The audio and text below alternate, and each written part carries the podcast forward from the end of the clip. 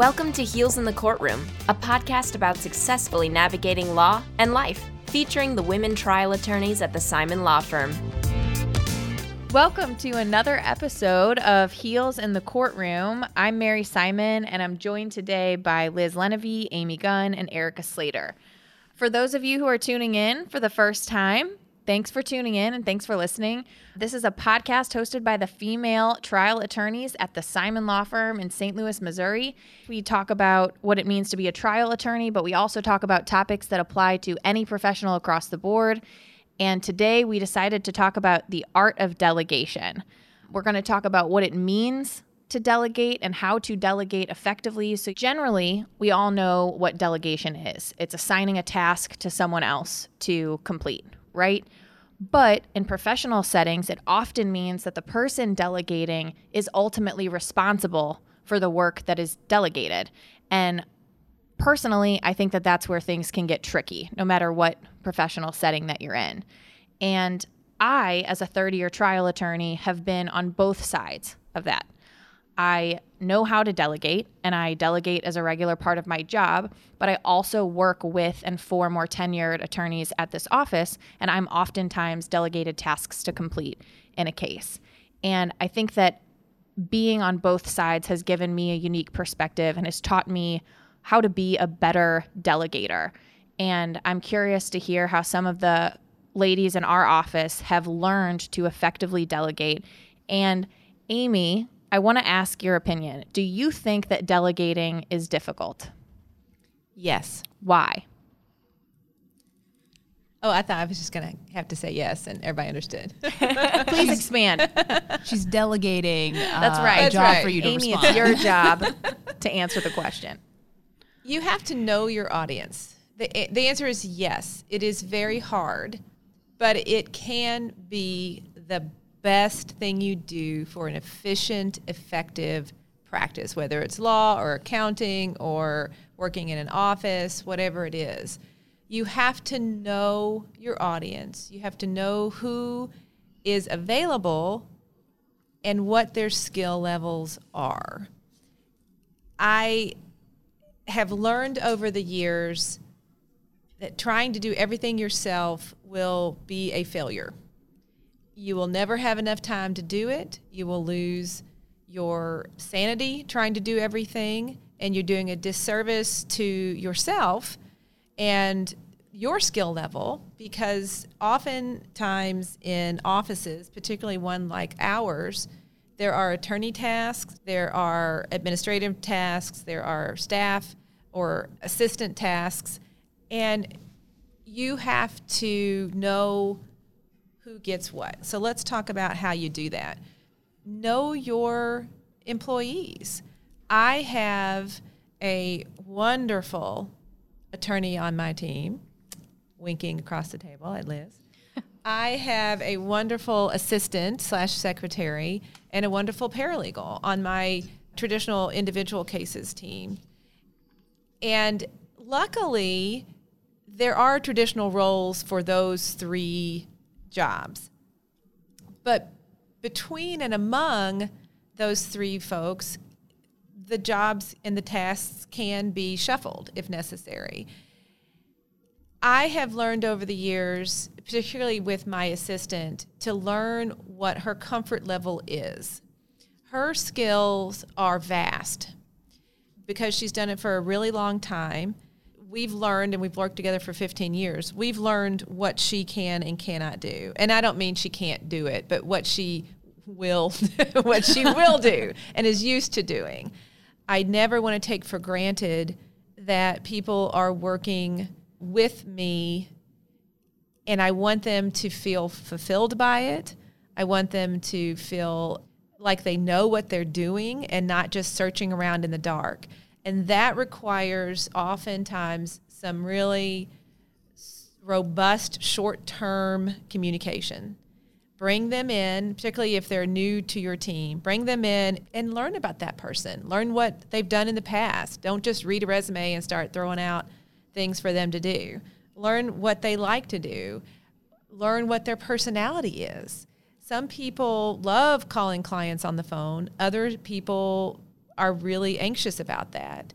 If two people are capable of calling clients and informing them and communicating with clients, one likes it a lot and one doesn't, you're doing a disservice to your team if you don't know who that is. I try to keep a really open communication. Like I said, I've been lucky enough to work with wonderful people, and some of whom quite a long time.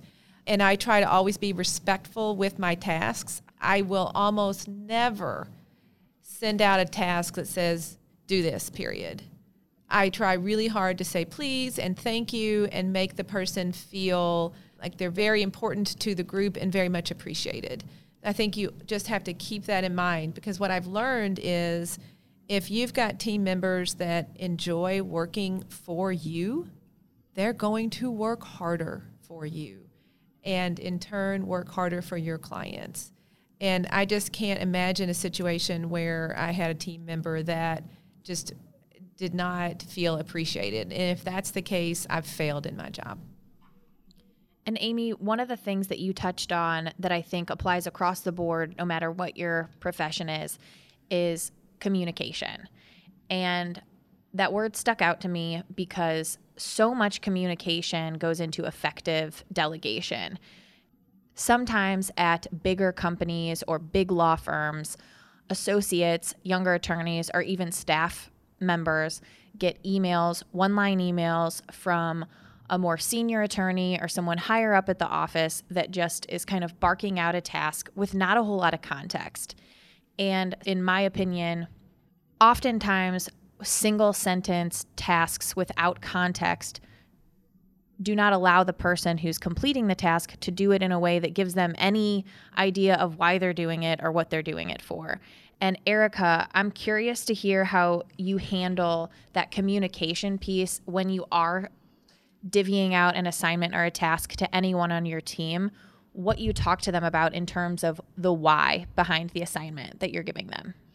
That's actually the most important part of delegating for me. And quite frankly, it's a strategic management style that I've come to develop after plenty of other styles not working well, I'm sure. So when I'm working, whether it be a law clerk, my paralegal, an assistant, I always try to explain why we're doing something so that person can be guided in answering some of their own questions when, you know, issues come up in the task. So I have a recent example that I just thought about last night, because last night I cooked my wife's birthday dinner. And and so these skills mesh into the personal and professional, of course. So my mom and stepdad come over. They're going to help with dinner and, you know, watch our toddler while we're making dinner and whatever. So I pick out four recipes, and I start looking into the recipes, you know, a couple hours before dinner. And my whole family loves to cook. We love to do it together. So they, like, launched in, and they're like, well, give us a task. Like, let's get going. So I kind of assigned everybody portions of these recipes. And it was so funny that I was just thinking about this last night, because I'm running this kitchen, right? We got four, four recipes that need to come out of the oven. And unfortunately, my wife did participate in her birthday dinner, but she's cutting up a vegetable for a salad, right? And she comes over to me and she says, what size do you want these? And whether it was frustrating to her or not, I didn't answer with just the answer. I told her where they get incorporated into the recipe so she could make the decision herself. What would you find desirable in that situation? So I showed her a picture of the recipe, and instead of just telling her, I know, I'm so frustrating. And so the same thing happened with my mom. She was like, you know, what size do you want these cut up? And I was like, so here's the purpose and the recipe. So you, you, you make your decision. And I was laughing. They were laughing at me. I was laughing because I realized that that style, not to just answer the question, I don't know, quarter inch, quarter inch dice. Instead of just answering the question, I always come back with, this is the purpose. And I think that comes from working with a lot of law clerks over the years. I always want our law clerks to understand why we're doing what we do. So the question is not, do I use this case, but the You know, if the question is, do I use this case reference, the answer is going to be, well, here is what we're trying, this is the argument we're trying to make or the goal we're trying to achieve. And so now I want you to take that information and make the decision for yourself, or is there a better decision? When you are delegating, that becomes so important to empower your team, which is kind of what Amy was talking about before, as far as your team being fulfilled by their work and working hard for you. If they feel like they're part of the team and not just running tasks down for you and really empowering them to make decisions, I think you get better work. I think delegating becomes more effective, and it's a good way to teach the people that you're delegating to, so in the future they will take more initiative and approach problems that come up in the tasks that they're delegated to do on a more regular basis. I completely agree. And one of the items on this, you know, ten prong how to delegate list that I have going is give authority as well as delegate. And I can even think of an instance recently, one of the law clerks asked if she could take a stab at writing the first draft of one of our demands. And I, of course, think about her asking me and then what my thoughts of what the demand should be and how am I supposed to convey to her exactly what it's supposed to be in my head. And, you know, do I just do it myself because I already know what I want to do? But no, that's not appropriate. And also it's great to have a clerkship where you are offered the experience to try, right? And, you know, I saw myself in her because I could see myself asking the exact same question when I was a clerk at this same office, and the attorneys that I worked for gave me that opportunity. So I said, absolutely, thanks for volunteering to do it. And just know that there aren't rigid rules that you need to follow when you write it. And I said that to her because I, I knew that she'd probably look at, you know, other drafts or what have you for examples. But I was also giving her the authority to make her own decision about how she thinks it needs to be written or what verbiage to use or the right words to use. I only knew to do that based on my own experience and how good it felt when one of the attorneys I worked for when I clerked gave me the authority to use my own brain and my own thoughts and come up with a work product to give to one of the attorneys.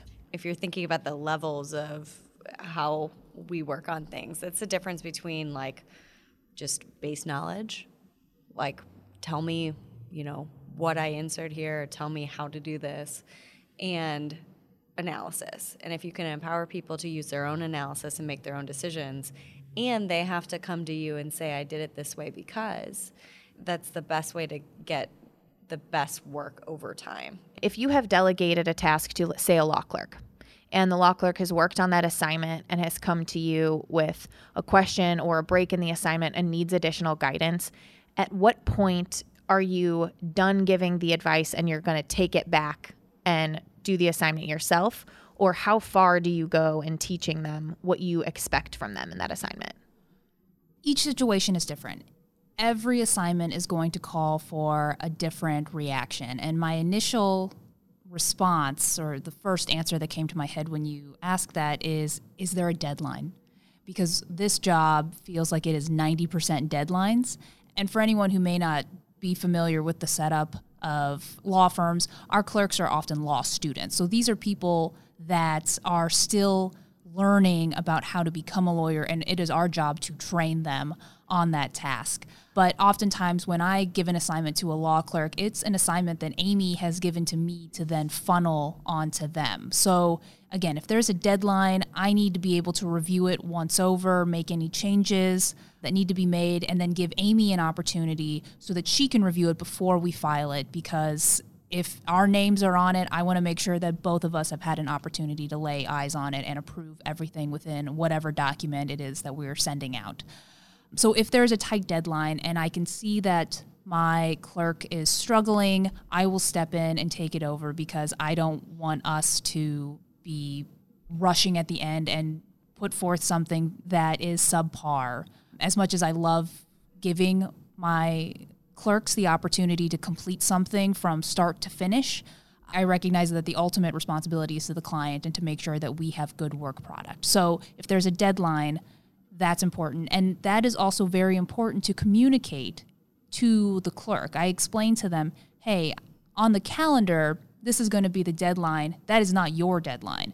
You need to turn this in to me one week, two weeks ahead of time so I have enough time to review it. So again, communications and setting the specific terms of the assignment is very important. If it's something that it's not such a hard deadline, we've got a little bit more time, it's something I want them to complete, I try really hard not to interfere until they ask me to. I'll check in. If it's been a you know, two weeks, a month, and I haven't gotten something back, I'll pop in and say, hey, how's that? How's that going? It hasn't fell off your radar. It's still on your to-do list, right?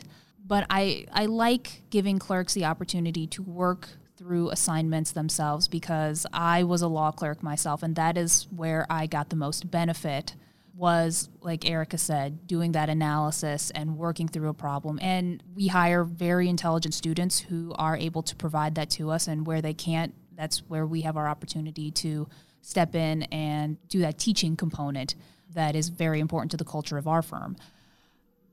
I am happy to answer any questions that a clerk may pose to me, and I think it's really important to make sure that they feel comfortable. Whoever you have working for you feels comfortable coming up and asking those questions and making sure that they're going to be able to get a response from you that is going to be not only helpful, but they're not going to feel dumb walking away from it. And I try to make it very clear to my law clerks when their clerkship begins, there are no dumb questions. You can come and ask me anything, anytime. I'm not going to judge you for it. I, I would rather you come to me with a question that you may think is silly than turn your wheels not being able to figure something out and turn in something subpar. And I want to make sure that everyone that works with me knows that they can come to me with anything, and I'm happy to help them. Just like if I go to one of my colleagues with a question, I know they're going to be happy to help me.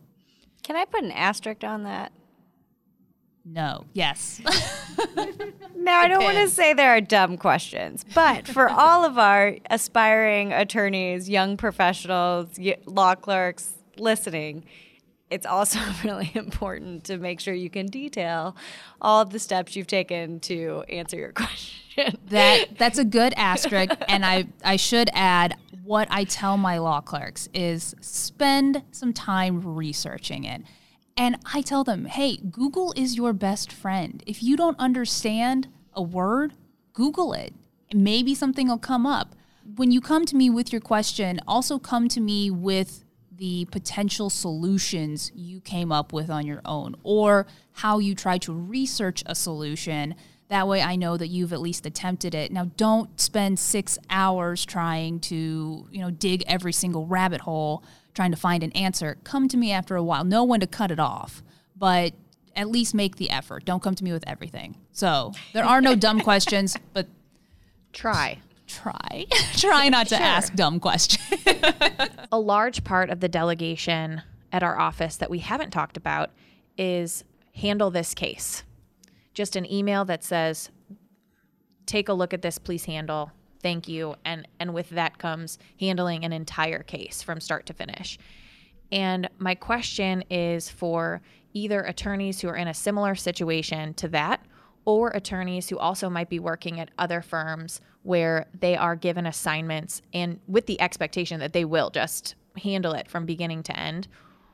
When is it important in the process of delegating to go ask whoever you're working for how you're doing, or for feedback, or for a performance evaluation? Because that's a big part of delegating is, what would you all say to an attorney who's a couple years out, or ten years out, or fifteen years out, and they're just working with another attorney and still taking on cases as the assignment from an attorney, of when to open up the door of communication to ask how you're doing?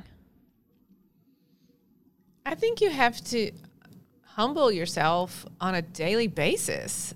It's hard in this profession to show any kind of weakness, whether it's in your own office or in front of opposing counsel or your client, but keep your eye on the ball. And what I mean by that is you want the best work product in the most efficient way. And if that means going in to say, you know what, I'm into this, I'm not sure I know exactly what to do next, can you help me? then do it. You can't be afraid to ask for help. And if you're lucky enough to work somewhere where the response to that is going to be help versus an eye roll or I've already told you or go ask somebody else, I'm too busy, then you should take advantage of it. I agree wholeheartedly, and this is what I tell law clerks or younger attorneys. I'm going to do my best to be communicative and to give you the best, most clear instructions that I can. Here's what I need. If it doesn't make sense or if you hit a road bump, please come back to me. But please come back to me after having tried to answer it yourself. I recognize that being patient and giving of my time now is going to benefit me later because I'm teaching you something versus just showing you how to do it. I want you to learn. So as the delegator, you have to know that giving your time now, even though it's a short-term pain, especially when we're all very busy, but I think you have to really, kind of going back to what I said earlier, you have to know your audience. And the person who is being delegated to cannot be shy to ask for help. I say this not only in my law practice, but in my life. I have never been afraid to ask for help. I don't think that's a sign of weakness. I think that's a sign of understanding your limitations and trying to be the most successful you can be given your circumstances, whether it's help with my children, help with my car, help with, you know, fixing something at my house. Just don't be afraid to ask. And I hope that I have engendered in my little group the belief that people aren't afraid to ask and they will come to me.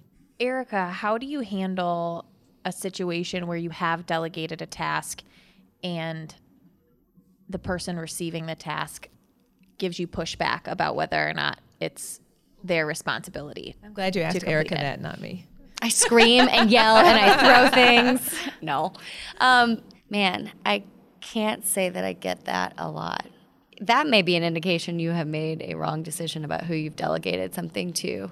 And then I think you have to pivot and make the decision whether you teach that person a new skill, teach that person to handle something or how you want it handled, so you can continue to delegate that task to them in the future. Or you find, like Amy was talking earlier, you find the limits of that person's comfort zone. And you've learned that about that person that works with you. And sometimes that can be to their detriment depending on their job description. And that's kind of them's it the happens. Breaks. It happens. So it's important to look in and see where your own responsibility lies for that situation. But you may have to reevaluate if you're delegating to someone who isn't up to the task. I'm in the same boat as you, Erica, where I also don't have a ton of experience with getting pushback after delegating something. I have been in a group at times. I, f- I find that that happens more often where it's kind of a group effort and a ton of tasks are delegated to a group and something kind of gets lost in the mix of whose job was who.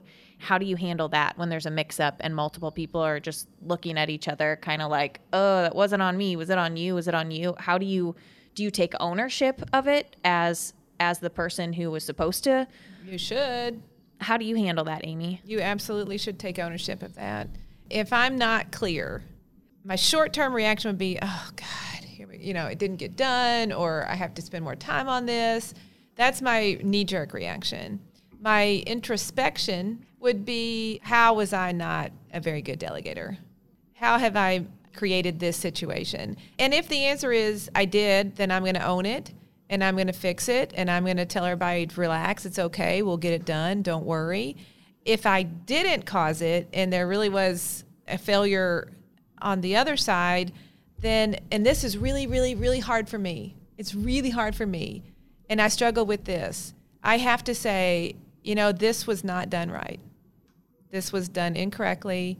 I'm sure I could have done a better job of explaining it, outlining it, whatever, but this is not good product. I'd love to sit with you now and talk about why that is or why there's been a miscommunication And I need to do that. I need to continue to do that as the delegator. But it's hard. I mean, I, we all do this. We just give more work to the person who can do it. Right. And that's not fair, and I understand it. And I try really hard to be the one that has given it all the shots I can give. This happens sometimes with staff or law clerks or whoever. And I've tried, but at, at some point in time, you have to recognize it's just not a good fit. And we all need to just recognize that and go our, and, and just move on. Liz, what do you think is the hardest part of delegating? The hardest part of delegating for me personally is just the act of it, because every assignment I have, I I sort of feel like the dragon in the cave story, just sort of hoarding everything to myself. That's very much how I feel about my work product. I have a tough time. Does that story not make sense? What's that dragon's name? Elizabeth Lenevy. But that has been the most difficult part for me personally, and it's something I have gotten better at as I've gotten older. And I think part of that is just feeling more comfortable with my own work product and knowing I can, I don't want to say fix necessarily, but I can amend something that someone else gives me quicker. I'm just like someone gets faster at putting a project together, I am faster at fixing it later. I also, whenever I delegate something, I send as many possible examples of other similar tasks to the person, and I feel more comfortable doing that when I can send my own work product. So the other part that I really struggle with, and maybe we can talk about this some, is once you have delegated a task, giving feedback when the task given back to you was not well done. I try so hard to approach anyone who works for me with as much understanding and as much patience as I can, but there are times when we're in a rush, something wasn't done well, or if I can just tell someone didn't put an effort in. That's that's probably my biggest trigger, is when I can tell this was just not well done, where it's clearly a copy and paste job and you've left the last defendant, whoever you copy and pasted it from, you left their defendant's name in this motion, or you have the wrong birthday all over the place, you know, for if, if it's something that requires that information, or something that's very simple that if you had just spent that extra five minutes reviewing this before you sent it to me, it would have been caught. And that's my second biggest struggle. Besides giving the task out, is when I have trusted someone with that task and getting it back and being disappointed in it. And it's not just the disappointment, but knowing that person could have done better if they had put forth the effort. And and I kind of want to open that up to the rest of you about how you deal with that when something is just bad. Liz, I agree with you. I think that that's the hardest part, is dealing with the aftermath of a work product that you've delegated out that just didn't work. And I'll tell you that, being, again, not too far removed from being on the clerk end of it, just as a third-year attorney, one thing that really kicked me into gear, uh, I remember I was clerking for Amy, and Amy, you had me draft a letter. And again, I say draft with air quotes because there really should be no drafts that you're passing up to an attorney you work for.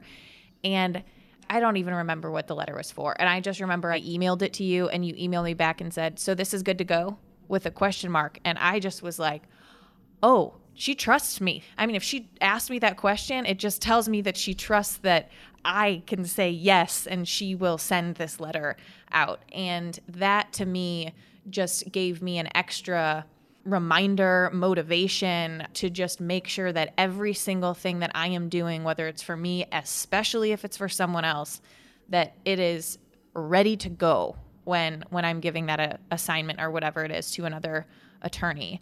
And in return, when I became an attorney, I expected the same from law clerks.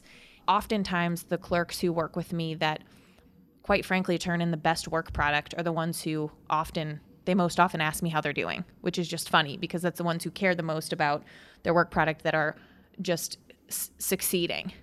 And I often tell them, look, you keep getting work from me, that's a great sign. As soon as you stop getting assignments from me or any other attorney at any point in your career, that's when you should start looking at your own work, to be like, why am I not getting more work to do?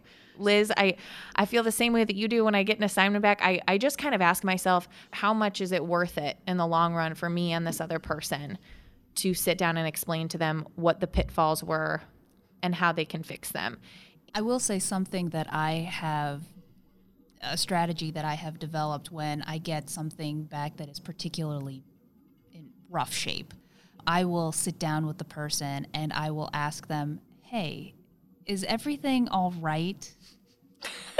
Genuinely. Because I don't, I, I try to keep in mind, I don't know what's going on in that person's life. They may have a sick family member. They may have something else really big going on, and maybe they rush through this because they're distracted. Maybe they hate their job. Maybe they hate working for me, and I need to know that. And so I will sit down with them and I say, and I'll, I'll preface it with, you usually turn in really great work. This seems very out of character for you, and I want to know if you're okay, if something's going on. You don't have to tell me if you don't want to, but it's it's unusual for you to turn in something like this, and I'll show you why. I've got it. It's covered in red ink. I'll show you where I think you went wrong with this. But I also want to know if there's something going on and if, if if I can help in any way. And I think that that's a way to sort of ease into that conversation. And I've gotten pretty decent responses from that, because I have had clerks where something else is going on and they've said, you know, school's really bad right now, and, you know, I'm really struggling with this class, or sometimes it's a it's a personal issue. And I think opening up that line of communication and trying to not shame the person or embarrass the person, they will take your criticism and try, honestly, genuinely try to do better going forward. I think the hardest part is being patient to delegate, whether it's to a staff member or a law clerk or an associate attorney. You have to be patient and give that person an opportunity to shine. And I want to trust myself that I've given clear instructions and have communicated very well. I want to trust that person I'm giving the task to, that they understand the gravity of the work that we do and that they have embraced that and carry that with them when they're doing their research and their writing or completing the task, calling the client, whatever it is. I'm going to trust you that you take this seriously, that you appreciate the magnitude of what we do, and that you have pride enough in yourself and your work product to really do a thorough job. I'm going to do that until you give me a reason not to. And then when I sense that it's not your best, then I'm going to sit down and and hopefully work through it with you, like Liz, like you say, and give you a break.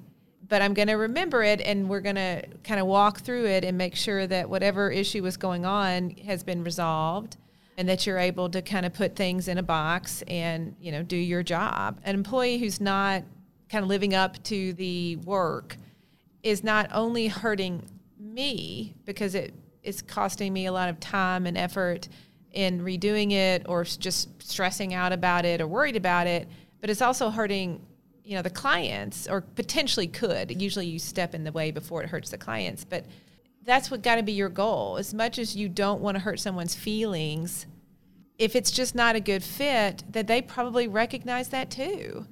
And I always have to trust myself that I've done everything I can to make that person successful. Erica, what do you think is, you know, one of the harder aspects of delegating? Well, I'm going to give our listeners a window into my personality, which is not going to surprise anyone in this room. I have been called bossy since a very young age. So delegating is like one of my favorite things to do, because I love it when I can tell someone what to do, and it means I don't have to do it, which means I spend a lot of time making sure that person maybe does a good job, so then I don't make more work for myself.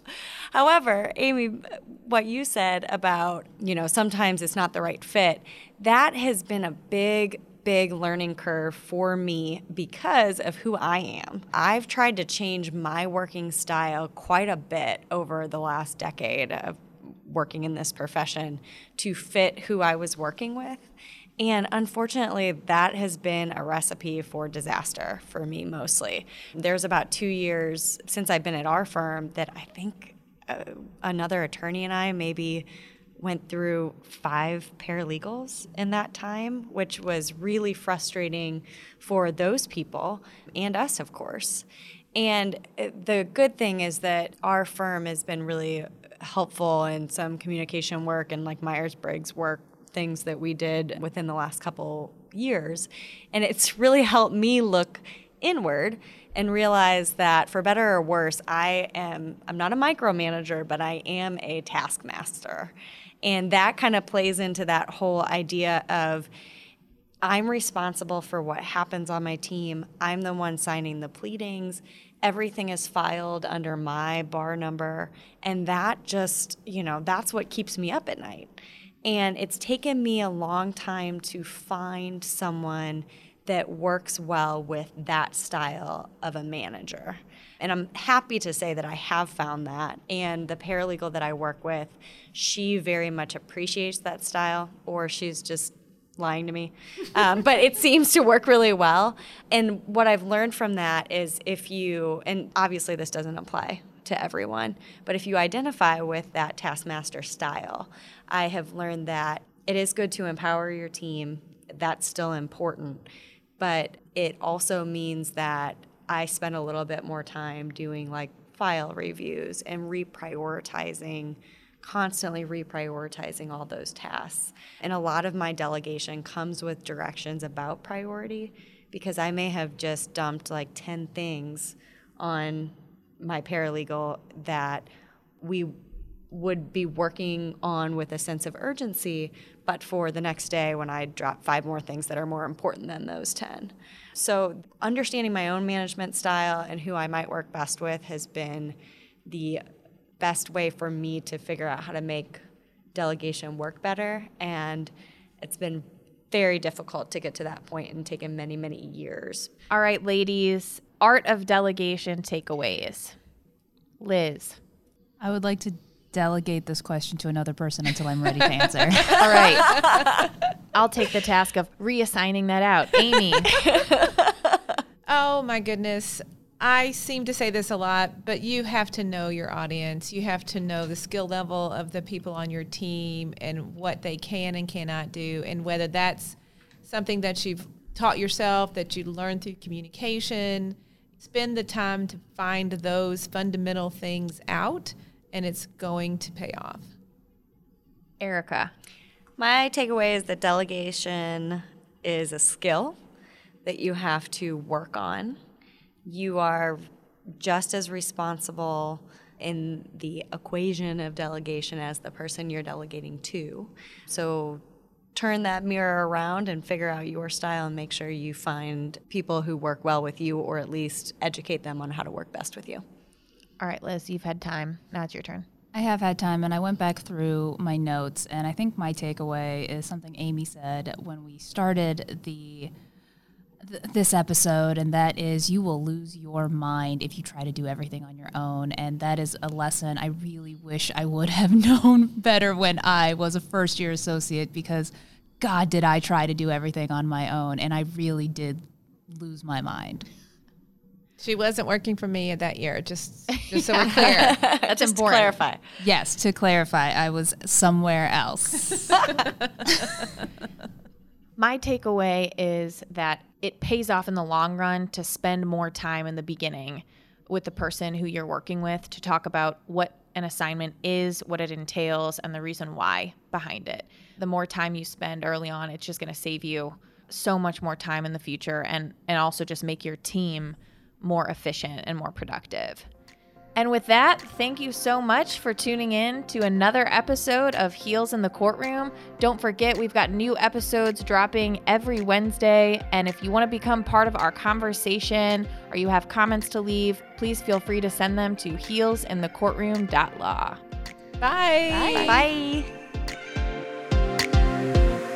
Heels in the Courtroom is brought to you by the Simon Law Firm. Connect with Amy, Liz, Mary, Erica, or Elizabeth at heels in the courtroom dot law.